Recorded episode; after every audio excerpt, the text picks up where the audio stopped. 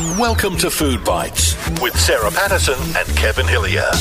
Proudly brought to you by Cheeselinks, bringing cheese and yogurt making to your kitchen. Cheeselinks.com.au. It's that wonderful time of the year, end of the week. It's Food Bites with Sarah Patterson. My name's Kevin Hillier. Your name's Sarah Patterson. the time of the week that I get to sit in a studio opposite you. year. That's wonderful, but we won't spoil it with Kevin singing. No, we won't. We have a much better singer and can we up. stop spoiling uh, all our shopping experiences by playing bloody carols? Doing your head in. Oh, you need to break it up. You know, every time you go to the supermarket, you don't want to hear carols every time. you it's? It's the the Wham song that you've got to avoid in the uh, There's a lot of songs you've got to avoid in the shopping centres. Trust me, a lot of songs. Don't avoid Cheeselinks though. At cheeselinks.com.au, uh, you know, get, get a gift. Uh, any time of the year is a good time to give a gift voucher to get a workshop with Janet and the team at uh, Cheeselinks to come and show you how to make your own cheese. Absolutely, it's easier than you think. You can also purchase a yogurt maker through uh. Cheeselinks. Which Or- means you can put all your own stuff in it. That's right. Or just have a look at all the equipment on the uh, the website to get you on your journey towards making cheese. It's Five two eight two one nine eight a really, really satisfying pursuit, Kevin, as you know. Yes, it is. It's good fun. Good fun. Now, uh, our guest this week, and this is, a, we want to pre warn you, this is a very long interview Hmm. because this man had a, an incredibly long career. He's an absolute legend Yes. Of Australian entertainment. Uh, yeah, he's an icon of the Australian music and entertainment industry, no doubt about and it. And plenty of stories to tell. And he tells lots in this uh, very uh, uh, longer than normal interview that we've had with Kamahl. One of the one of the all time greats. So uh, let's uh, sit back. So let's not muck around. No more talk from us. Have a listen to us talking to Kamahl. You're listening to Food Bites with Sarah Patterson and Kevin Hillier. Hello, Kamahl, by the way. Nice to meet you. hey, nice. Uh, why are people so unkind anyway? You can tell. Hello, and thank you so much for uh, for doing our podcast. We really appreciate it. That's the least I could do. Kamahl, you were born and spent your early life in uh, Malaysia. So I think that's a pretty good place to start for a food podcast. What are your memories of the food you ate in your family dinners growing up? W- Well, growing up depends, you know, because I was born in 1934. Soon after there was a war, the Japanese invaded Malaysia. And during that time, the food contained of uh, rice, uh, tapioca, uh, few grains, uh, but you you know there was not much variety at all. And for three, almost four years, it was it was mundane food. And once the Japanese left, uh, uh, we began to get the regular food. But the irony of it was, I never thought the time will come where I would enjoy Japanese food. And uh, it took a bit of a bit of getting used to, but now um, I have Japanese maybe two, three times a day if I can afford it. What, what kind of Japanese food? I like sashimi, um, meaning uh, they- in Japanese it's called hamachi, kingfish. I think I, I like the, the the taste of kingfish because uh, in 1982 I was in Honolulu and I was at the Monarch Room. I was there for three months, and the music uh, director uh, who was married to a Japanese lady, and every night after the show we would go to their favorite uh, Japanese restaurant and uh, try various Japanese meals, and and I got educated. Uh, my palate became more. Uh, was able to discriminate between good and not so good Japanese food. When you ended up coming uh, to Australia, to Adelaide at first, was that a, a bit of a shock to the senses then, in terms of in, in a um, in the sense of your palate? Did you have to get used to something totally different to what you were used to? Well, you, you're not going to believe this. For the first almost three years, I lived on raw eggs and milk, uh, cake, uh, bread, and because um, I didn't like uh, the Australian food and went to the local milk bar, I always had uh, milkshakes uh, with egg or two or three eggs. Something I prefer to uh, swallow the egg raw. this was because, wait a minute, I'll tell you why. Because when my older sister came of age, if you know what I mean, and she was uh, given special food, and and some of it included raw eggs.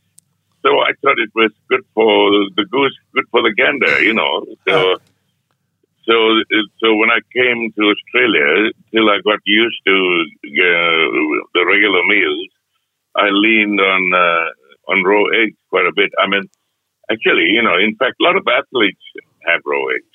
If you the Sylvester Stallone, the Rocky movie, I mean, they they used to treat themselves to a lot of raw eggs. So. Goodness me, and you never felt tempted to make what we would call an egg flip, so put it actually through those milkshakes. You preferred to have it on its own. No, I never flipped. but little by little, uh, I got used to uh, Australian food. But talking about that, there was a home that I went to in Adelaide because the daughter of the family, the Newton family, she was a harpist. Uh, for whatever reason, she invited me to her home. I mean, she had a boyfriend and all that, but I went there and the the Stan and Gladys Newton. So it was roast on Sundays, and I managed to eat a little bit of it. But the interesting thing was, each time I went back to put my jacket on after the lunch, uh, there would be either a five or ten pound note in it. So I never, I never missed a lunch for a couple of years. but the irrational generosity of some of the people in Adelaide was just amazing. And without wanting to drop names, a gentleman I met and his wife I met in December of 1958, you might know of him, you might have heard of him because he was born, I think, in Melbourne. His name is Rupert Murdoch. Oh, you've heard of yes. him, yeah. yeah. and I met him in 1958, and it was uh, more than serendipitous. I mean, it was almost a miracle because it was through that meeting that I was able to continue to stay in Australia. Otherwise, I might have been deported. Anyway, you won't believe this.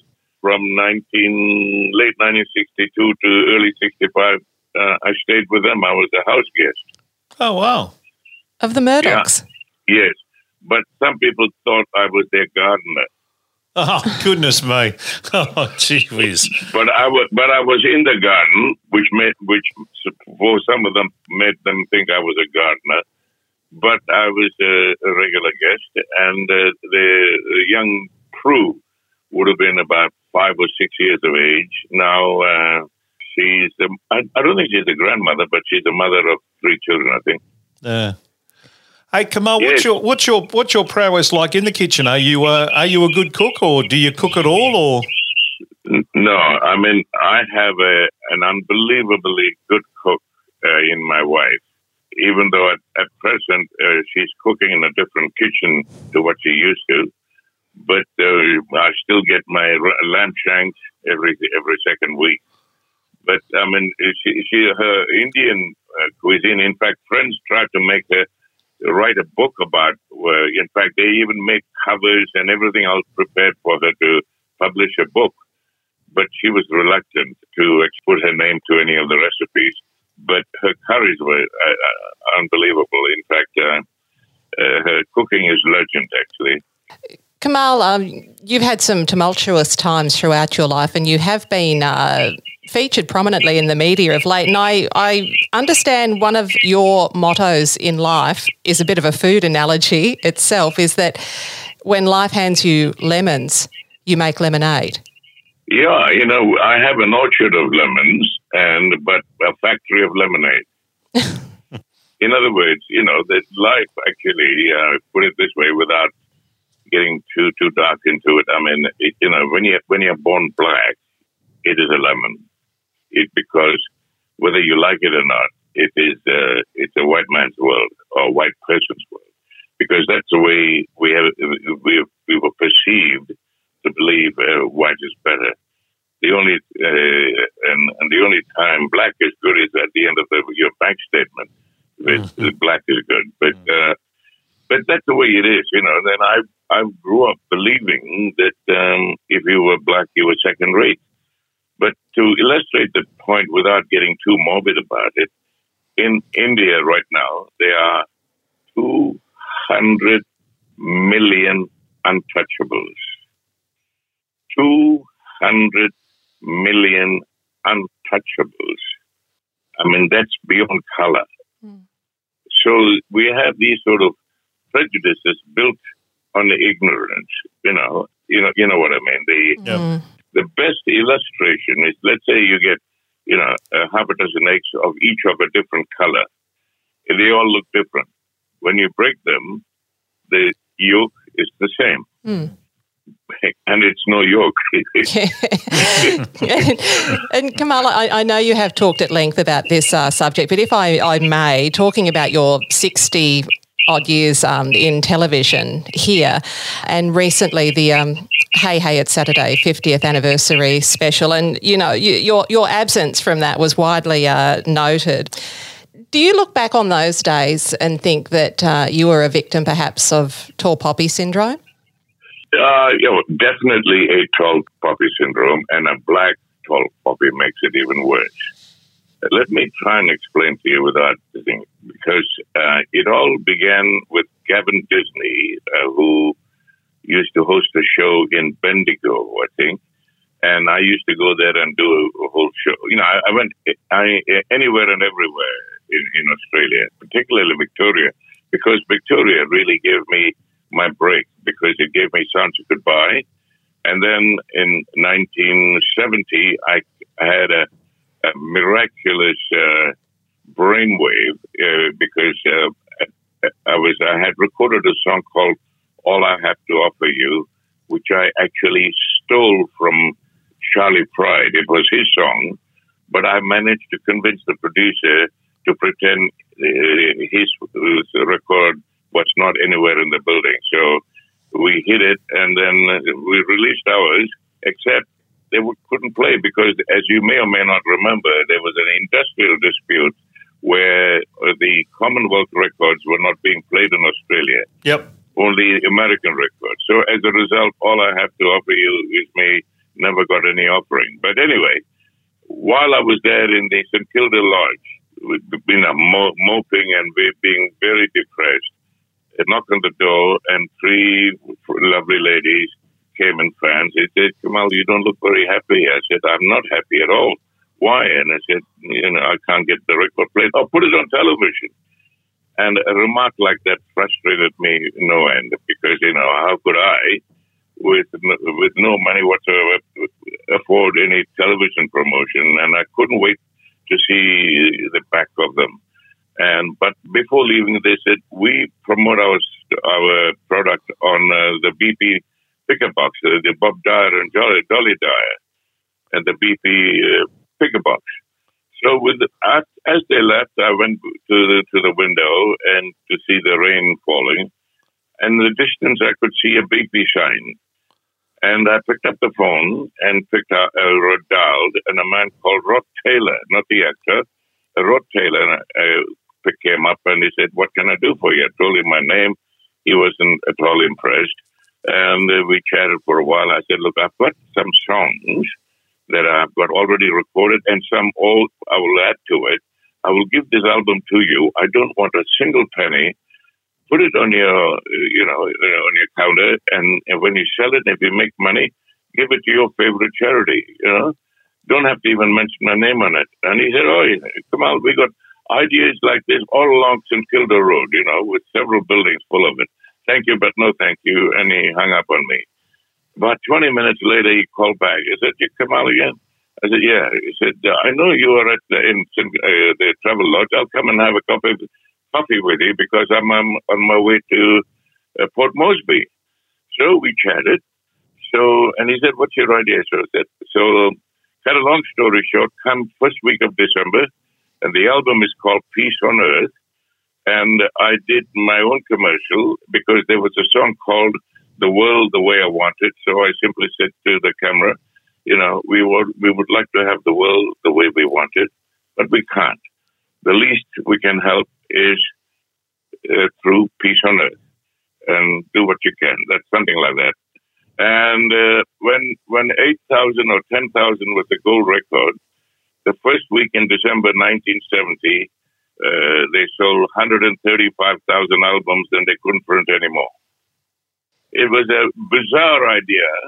You know, uh, that was when I, I was given a lemon I made one hell of a lot of lemonade. well, I, now I don't want to be indulgent here, but my parents owned a BP service station in Enoggera in Brisbane in 1970, and and my first uh, I guess uh, seeing you was that album was on the on the sh- next to the cash register, and I'm going, what are we doing selling bloody albums here? And Dad said, oh, this is a BP promotion. That's what we're doing. And then my mum and Dad actually went to a big showcase uh, sort of concert that you did in Brisbane, and uh, my mother and father were the greatest. We had Kamahl, we had Peace on Earth playing at our Christmas for the next 15 years. let me let, uh, let me ask you a silly question. Did you have any peace at all? not not from you at that stage, Kamahl. These sort of bizarre harebrained ideas have every once in a while has worked. I mean, Carnegie Hall was one of them. You know, mm. I did mm. it twice, and the London Palladium. Let me tell you about the Carnegie Hall and Hey Saturday. Mm. Are you ready for this? Yep. Yep. Fasten seatbelts. But anyway, what happened was um, I had done my first concert at Carnegie Hall in 1976 and then the second one in 84. About two weeks before it, I was invited to Martin Place in Sydney to send a text or fax to anybody in the world, right?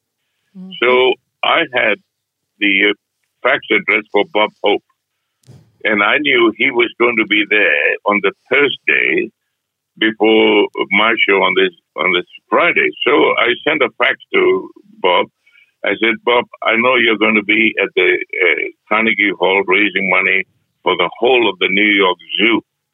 But do you mind very much staying over one more night? And he said, why not? So he came over and uh, spent 10 minutes uh, doing a spot and then introduced me. And by the way, in the audience, there were three young children, and all three of them are billionaires now. Oh, wow. They were the Murdoch children. Mm. oh, yeah. there was Elisabeth Lachlan and James. And anyway, to promote this uh, concert, the week before I was on Hey Hey. And I tried to tell Daryl, uh, you know, how important it was. And all they could do was to make sure I was hit in the face with a white powder. Mm. And uh, do I need to say any more? No. Just uh, in, in light of, of, of, these sort of things, Kamahl, when you look back, how important to you and at the age you're at now is forgiveness? No, yeah, I mean, you know, I, I forgive, I, I forgive. I mean, I can't forget, meaning it is hard to forget. But I, I've forgiven. You know, I mean, the thing is, I uh, I have already often said that you know Daryl is a very talented uh, individual, but I the the I've never. In fact, I wrote an open letter at the end of it. Yeah. And I said, you know, would you have treated anybody else? But I didn't really ask him why couldn't he make an effort to promote the show, uh, especially with Bob Hope. I mean, you know, it, it, it, if I had to pay him, it would have been forty thousand dollars to get Bob on a stage anywhere at that time. May I ask, given um, going back to the, the 50th anniversary special, and, and obviously there are some incidents that um, that were, were hurtful and humiliating for you, why then were you, uh, it seemed, so keen to be a part of the 50th celebrations? No, no, I didn't. No, no, no, no. You misunderstand me. I didn't get an invite. Apparently, they they showed me for half a half a second. Had you been invited to attend the celebration, would you have said yes? Uh, the, the, the, yeah, of course, you know, any publicity is, is good publicity. Mm. Maybe there is such a thing as bad publicity, but what you may not know was that when Harry Connick Jr. was there, and the whole thing was, uh, you know, uh, turned up again, uh, the next day, Channel 7 knocked at my door and they said, uh, we want to talk to you about the last night. Say, hey, what do you think of it? I said, I didn't actually see the show. I said, what do you mean? Uh, so they said, do you think the Hey Hey is racist? I said, frankly speaking, I am more racist than they are, really. because I married an Indian uh, in Malaysia. Uh, an Indian is called is second rate compared to a Sri Lankan. Uh, this there are reasons for it. I won't go into it now, but I'm a racist. I was, you know, I'm a very conscious of being black. My my prejudices is there, and I'm overcoming it every day. So they spent 20 minutes trying to get me to say, uh, Uh. "Hey, hey was racist," and he and the journalist gave up. Mm. On the way out, he got into the car. He wasn't the driver; he was on the passenger seat. He won the window down and said, "Hey, come out! Uh, you going to sue Channel 9? I said, "What a great idea!" Next day, it was front page. The Kamahl sues Channel 9. And that, Oh. that's the genesis of all of this. Yeah. But nobody talks about what the, the, the this particular aspect of it. This is why even my wife said to me, uh, "You are a hypocrite because he, he, helped, he helped you." I mean, she believes uh, all of the negative publicity or whatever it was helped me, but even she thought uh, she misunderstood what really happened. You know, because the the the journalist, whoever wrote the story, was not exactly what I said Yeah. you know, but he never reported the actual conversation in my house on that on that morning. Yep. Have you talked about food at all? Yeah, we have. Well, I was going to say, speaking of food, well, it's more about drinks and beverages. You were well known, uh, Kamahl, some years back for your you were front and centre in a commercial for Dilmah tea, and I just wondered whether your beverage of choice is tea, coffee these days, or something else. No, uh, all of the above. You know, all of the above. But I tend to lean on coffee more than anything else. Uh, why I don't know. I, you know, I'm really lazy. In fact, I, there, there could be a whole lot of other drinks that is more tasty and more beneficial. But uh, but as for the Dilmah, it was uh, it was a bittersweet experience. When I say that, I went out of my way to promote it. I even sent the tea to Sir Donald Bradman, to the Dutch Queen, uh, uh, you know, and then to the president. But uh, but they did not respond in kind. They were not as generous in their response. But as a result, um, we discontinued for you know shortly afterwards, and for their 25th anniversary, uh, they invited me, and uh, again I got done. but in fact, I had the rights to the to the commercial, and I gave it to them for a song. There you If you'll go. forgive the pun. Right. Go, Now, well, uh, we, we had a conversation about this a couple of days ago when I mentioned this question to you that we love to ask on this podcast, and that's the dinner party guest you would like to have. Any anybody you like, dead or alive. Um, you're shouting, so uh, keep that in mind. Uh, who- Okay. Who, would who would be on your table, Kamahl? Well, are you familiar with a man called Neil deGrasse Tyson? Rings a bell. Okay. Neil deGrasse Tyson could be African American, but but he's absolutely brilliant. Uh, I think as a dinner guest, I mean, he could chat for one week without taking a breath. I mean, on all subjects, on all subjects, and uh, in not only science but common sense. I mean, he teach every day. Every time you learn, you listen to him, you learn something new. Neil deGrasse Tyson, and uh, can I have four guests? Yes, Yeah, you can, absolutely. of course. Okay, I, I, I think I will have two ladies. One is Ava Gardner Oh, yes.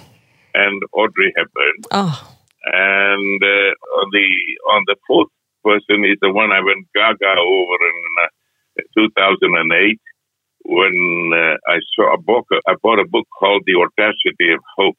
When I picked it up, I said, "No white man would ever think of a title with the audacity of hope." Can you explain to me why you think I thought that? no, I might get Why you to wouldn't- explain. why wouldn't a white man write a book and call it The Audacity of Hope? Because hope is the prerogative of a white person. They are born with hope. Yep. They Yeah. don't have to be audacious to dare to say or do things the right things. And that was my knee jerk reaction. And uh, yeah, I, you know, I'm a mixed up boy. So, who's the author of that book? Barack Obama. Barack Obama, there you Ah, There you go. So now you won't believe it. Three years later, 2011, uh, I had I met him and had done a dinner with him. Really? And then eventually, I uh, I got I got so gaga. I even recorded the Gettysburg Address as a as a as a tribute to him. That is wonderful. And, uh, it's it's on YouTube, and Yep. my son wrote the music, and uh, it's one of the things I'm deeply proud of. It, it, it won a few awards, but it never got. It, it wasn't seen, you know. But Yeah. uh, Hey, I've got to ask you, Kamahl. Your your voice has, has got as much richness and fullness and uh, and uh, umpire in it the, now as it's ever had. You're 87 years of age. Has there ever been anything that you've done to to uh, you know keep your voice in such beautiful nick over the years? yeah, the surgeon cut my throat. Oh. Sorry. you heard it right. I, my my throat was cut in half like a chicken, and they took took out all the parts that didn't apply. That's what the surgeon told me when I asked him what would happen to me after you operate. He said, "Oh, we open your, your neck like a chicken and take out all the parts that don't apply and sew you back." How long ago was uh, this, Kamahl? 2003. Wow. as far as the, the, the voice itself is concerned, I, I I'll, okay, I'll be as honest with you as I can.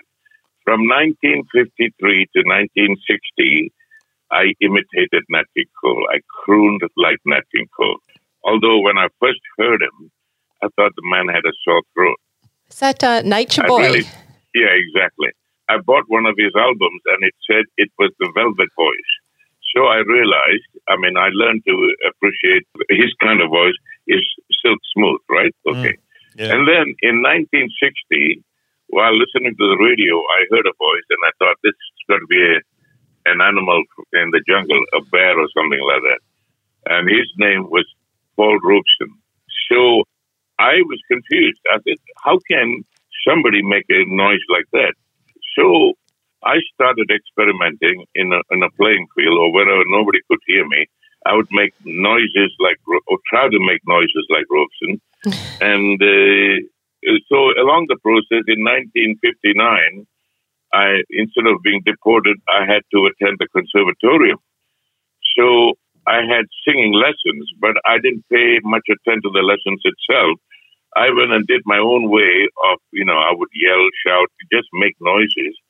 It sounds like a bear or, you know, I mean, but the irony of it was in 1995, when my book, An Impossible Dream, was launched, and oh, by the way, uh, Rupert Murdoch's sister Helen was there. She's no longer with us, and she bought two dozen books to give her friends. She was my, if not my number one fan, and her mother was number two. But anyway, when Dame Elisabeth for her 90th birthday, she wrote to me and said, Kamahl, I'm going to have my 90th birthday. They're going to be about 500 ladies. If you don't mind the company of 500 ladies, come and sing for us. Oh wow. So I went and I, I went and sang for her at Cruden Farm. And then for her hundredth birthday, they wanted to sort of upgrade the thing. So they decided they would do something very special. They had the birthday at the Dame Elisabeth Hall in, in okay. And and they had an overseas artist, Jose Carreras, hmm. at great expense. They had to fly him over. And Dame Elisabeth's brother in law, Jeff Handbury, told me when Jose Carreras started singing, Dame Elisabeth went to sleep. but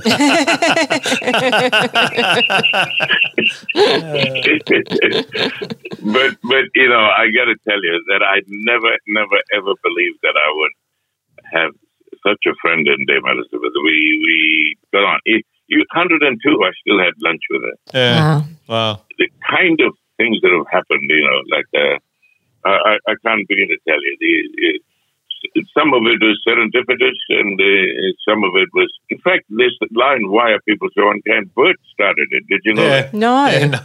I've always always just attributed it to uh, to the Hey Hey days, but uh, No, no, Bert it, was it's behind nothing. it. No, no, no, no. They, hey, hey, usurped it. But what happened was in 1975, I did a show with Bob Hope, you know, which was shown all over the world. The song I found the year before was called "What Would I Do Without My Music." I heard it in New York on the 13th of November, 1977, my birthday. And when I heard it, like two o'clock in the morning, I cried. It was so beautiful. It made me think of Schubert and I got all emotional about it. And I listened to it about half a dozen times, and then I got picky, and I stopped crying. And the, the second line was, "Why are people's eyes so blind?" I said, "No, I don't like that line." So I took that line off, and I put, "Why are people so unkind?" Without telling the composer. All right. And I'm still waiting for the guy to sue me. It's a wonderful story. Yeah. Do you feel, Kamahl, that you, um, on that subject, that you would just like to have some resolution? Oh, look, there is no real solution because I think what it was, it was tall poppy. It, it, you know, and and and add to it was that it was black. I mean, you know, uh, that's the problem. You know, Mm. you know, somewhere along the way, for one reason or another, uh, I, I okay, I did make uh, lemonade out of lemons, but it, sometimes it's ridiculous. You know, I mean, uh, except now, if you ask me, the highest point, the the pinnacle of of of pride, or you know, in other words, the moment that I treasure most is the uh, in October 2018 the In- Invictus Games. Mm. When I knew there was this Invictus Games, I immediately had one thing in mind. A year before even it started, I wanted to recite the poem to Prince Harry. So uh, I was invited to the you know Sydney Showground, uh, where I recited it every day in their VIP room to various guests. So this is before the games, right? Yeah. And so I said, they were saying nice things about me. I said, if you mean any of that, I, do I have a chance to do it for the opening night? They said, like zero? Okay. So I knew I, I had no chance. You know who did it? The Premier of New South Wales, Gladys. Oh, It was it was woeful. oh no. and and not only that, there was music playing. She didn't know the poem. She was trying to read it. It's fluttering in the wind, and it, it was embarrassing. It That's was- a, that's a great injustice, I think. You know. Okay. So anyway, that was that. So for the next uh, seven six days, I recited it uh, three four times at the VIP lounge. You know. I saw David Beckham was there, but uh, I didn't make any effort to see him. And on the final day, no, final day was Saturday, right? And the the day before was a Friday. The chairman, no, the chairman, the, the big boss, and the girl who, the woman who got me the gig, said, uh, "We want you to, we want to have a serious meeting with you." So I said, tomorrow at the ANZ Stadium on the fifth floor, we want you to recite it, but not a word before the poem, not a word after the poem. In other words, shut up, do it, and fess off. so I, I, I, I felt like saying, why don't you, you know, uh, do something? But I didn't. I, I just kept my cool. Mm. That midnight, I called them and said, now you told me I had to be quiet. Would you mind if I put some music underneath it, the music that my son had written? Mhm. Unlike the song, there's no bars to count, so you got to feel your way through, you know.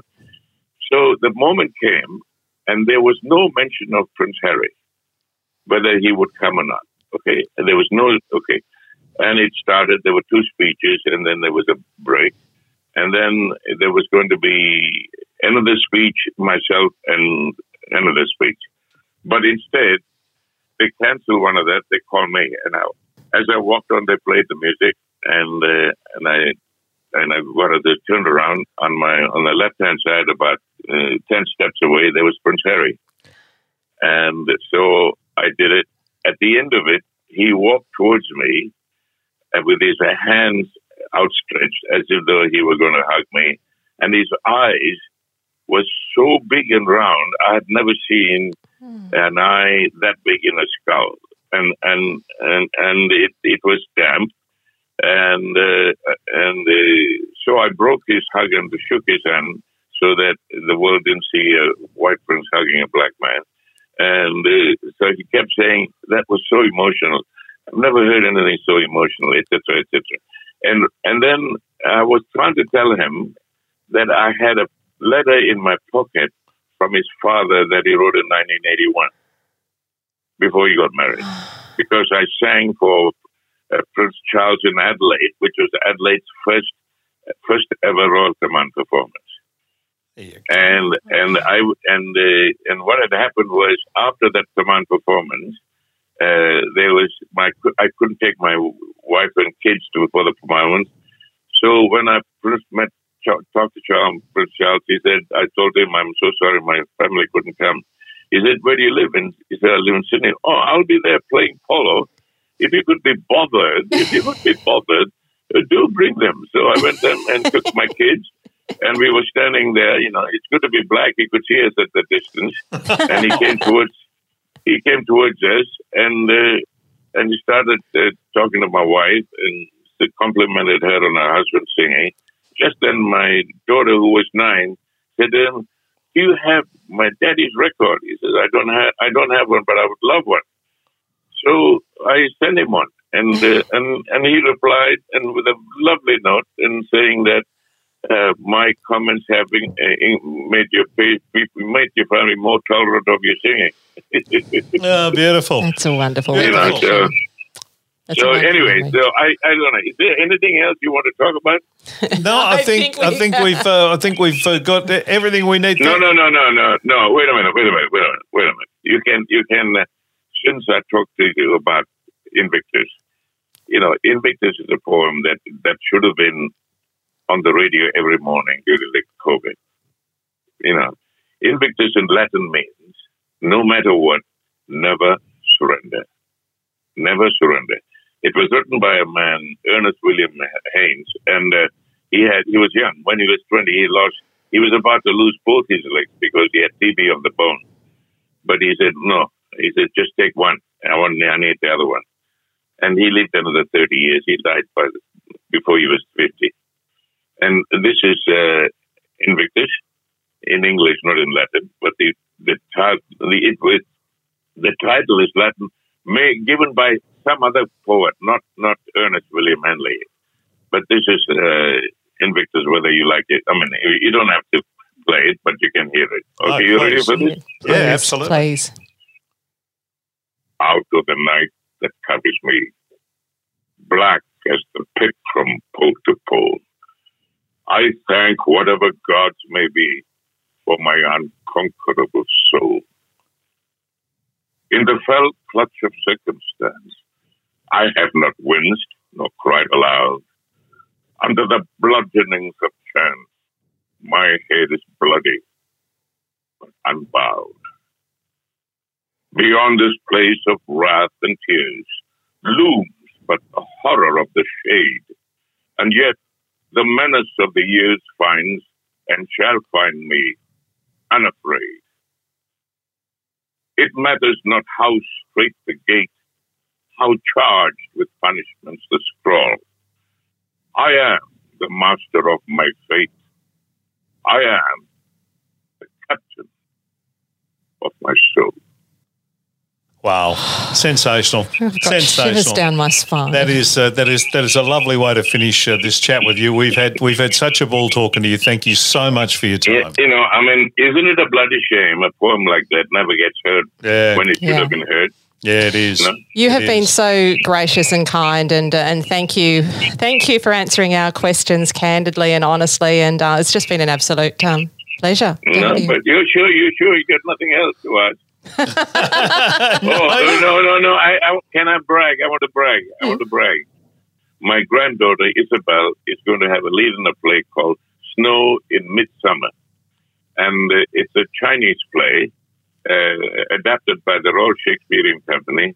She's in Singapore. I haven't seen her for one and a half years. Mm. But I have sent her a, a, a butterfly, a special butterfly uh, and uh, she doesn't know about it yet, but it will be given to her on Christmas Eve. Oh, oh beautiful. That's lovely. That's beautiful. Yeah, life goes on. Very good. Yeah. Kamahl, thank right. you so much for your time. We really appreciate it. Uh, okay. Good good luck, good health, and, uh, and happiness to thank you. you. And all I can say to you is carpe diem. Cheers today. You're listening to Food Bites with Sarah Patterson and Kevin Hillier. Brought to you by Cheeselinks, bringing cheese and yogurt making to your kitchen. Cheeselinks.com.au.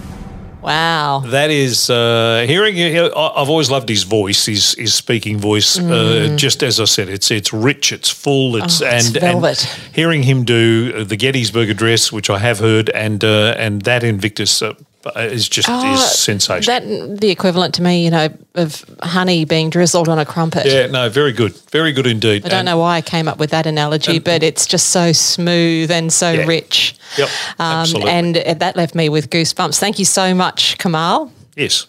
And uh, I can see why they got him to do that at the at the games in the end. He I think, um, persevered and got.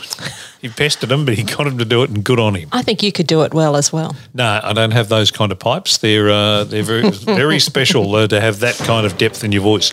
Now, Now. Friday food poll. I brought up one of your favourites, Kevin.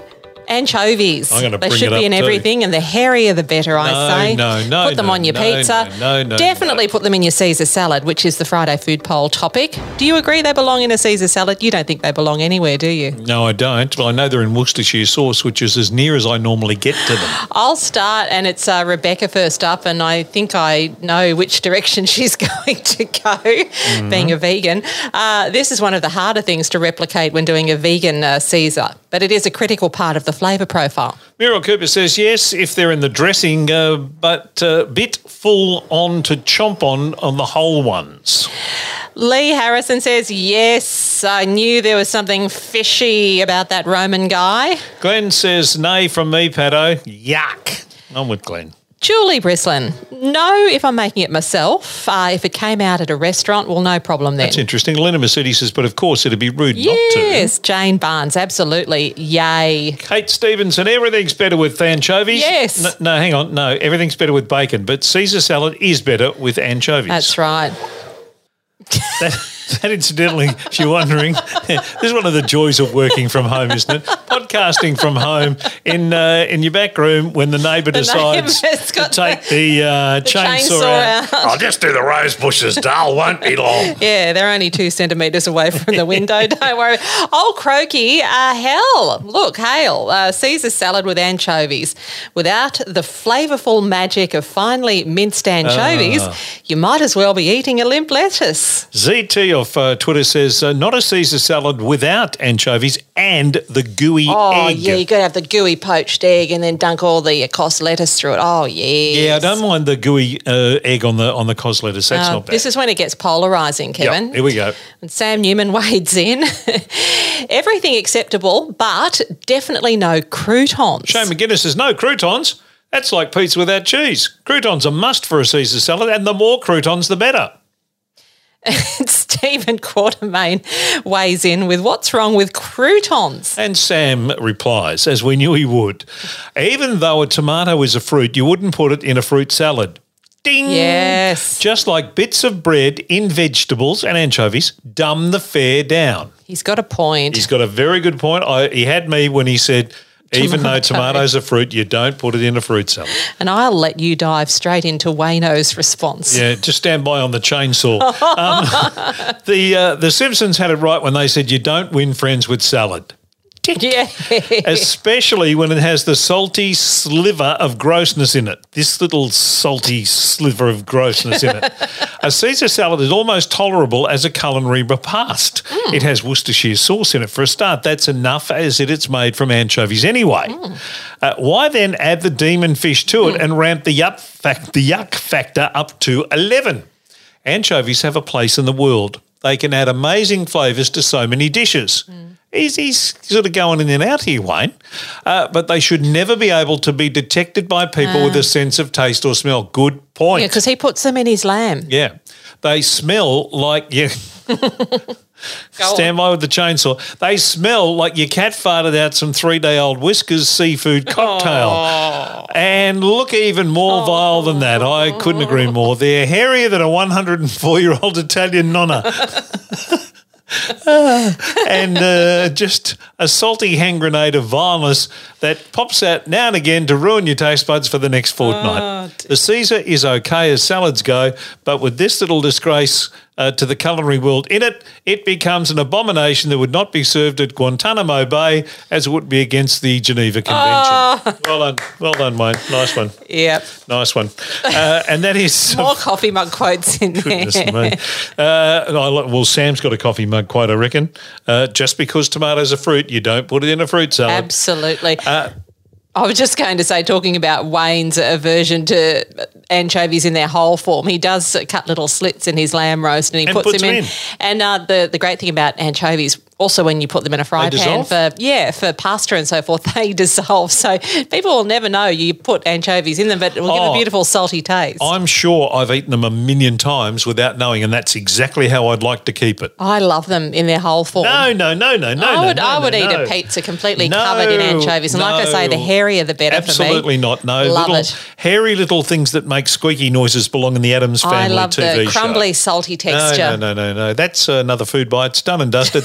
Thanks to Kamahl for all his time. Yes, it was thank you for fascinating being to have so a chat to him. gracious. Yes. Uh, uh, one more to come before Christmas. We'll uh, talk to you then on Food Bites with Sarah Patterson. Thanks to our very good friends at Cheeselinks, Mm. cheeselinks.com.au. Thanks for listening to Food Bites. Check out our Facebook page and Twitter for recipes, tips, and all the latest news. That's Food Bites with Sarah Patterson and Kevin Hillier. Brought to you by Cheeselinks, bringing cheese and yogurt making to your kitchen. All you need to know at cheeselinks.com.au.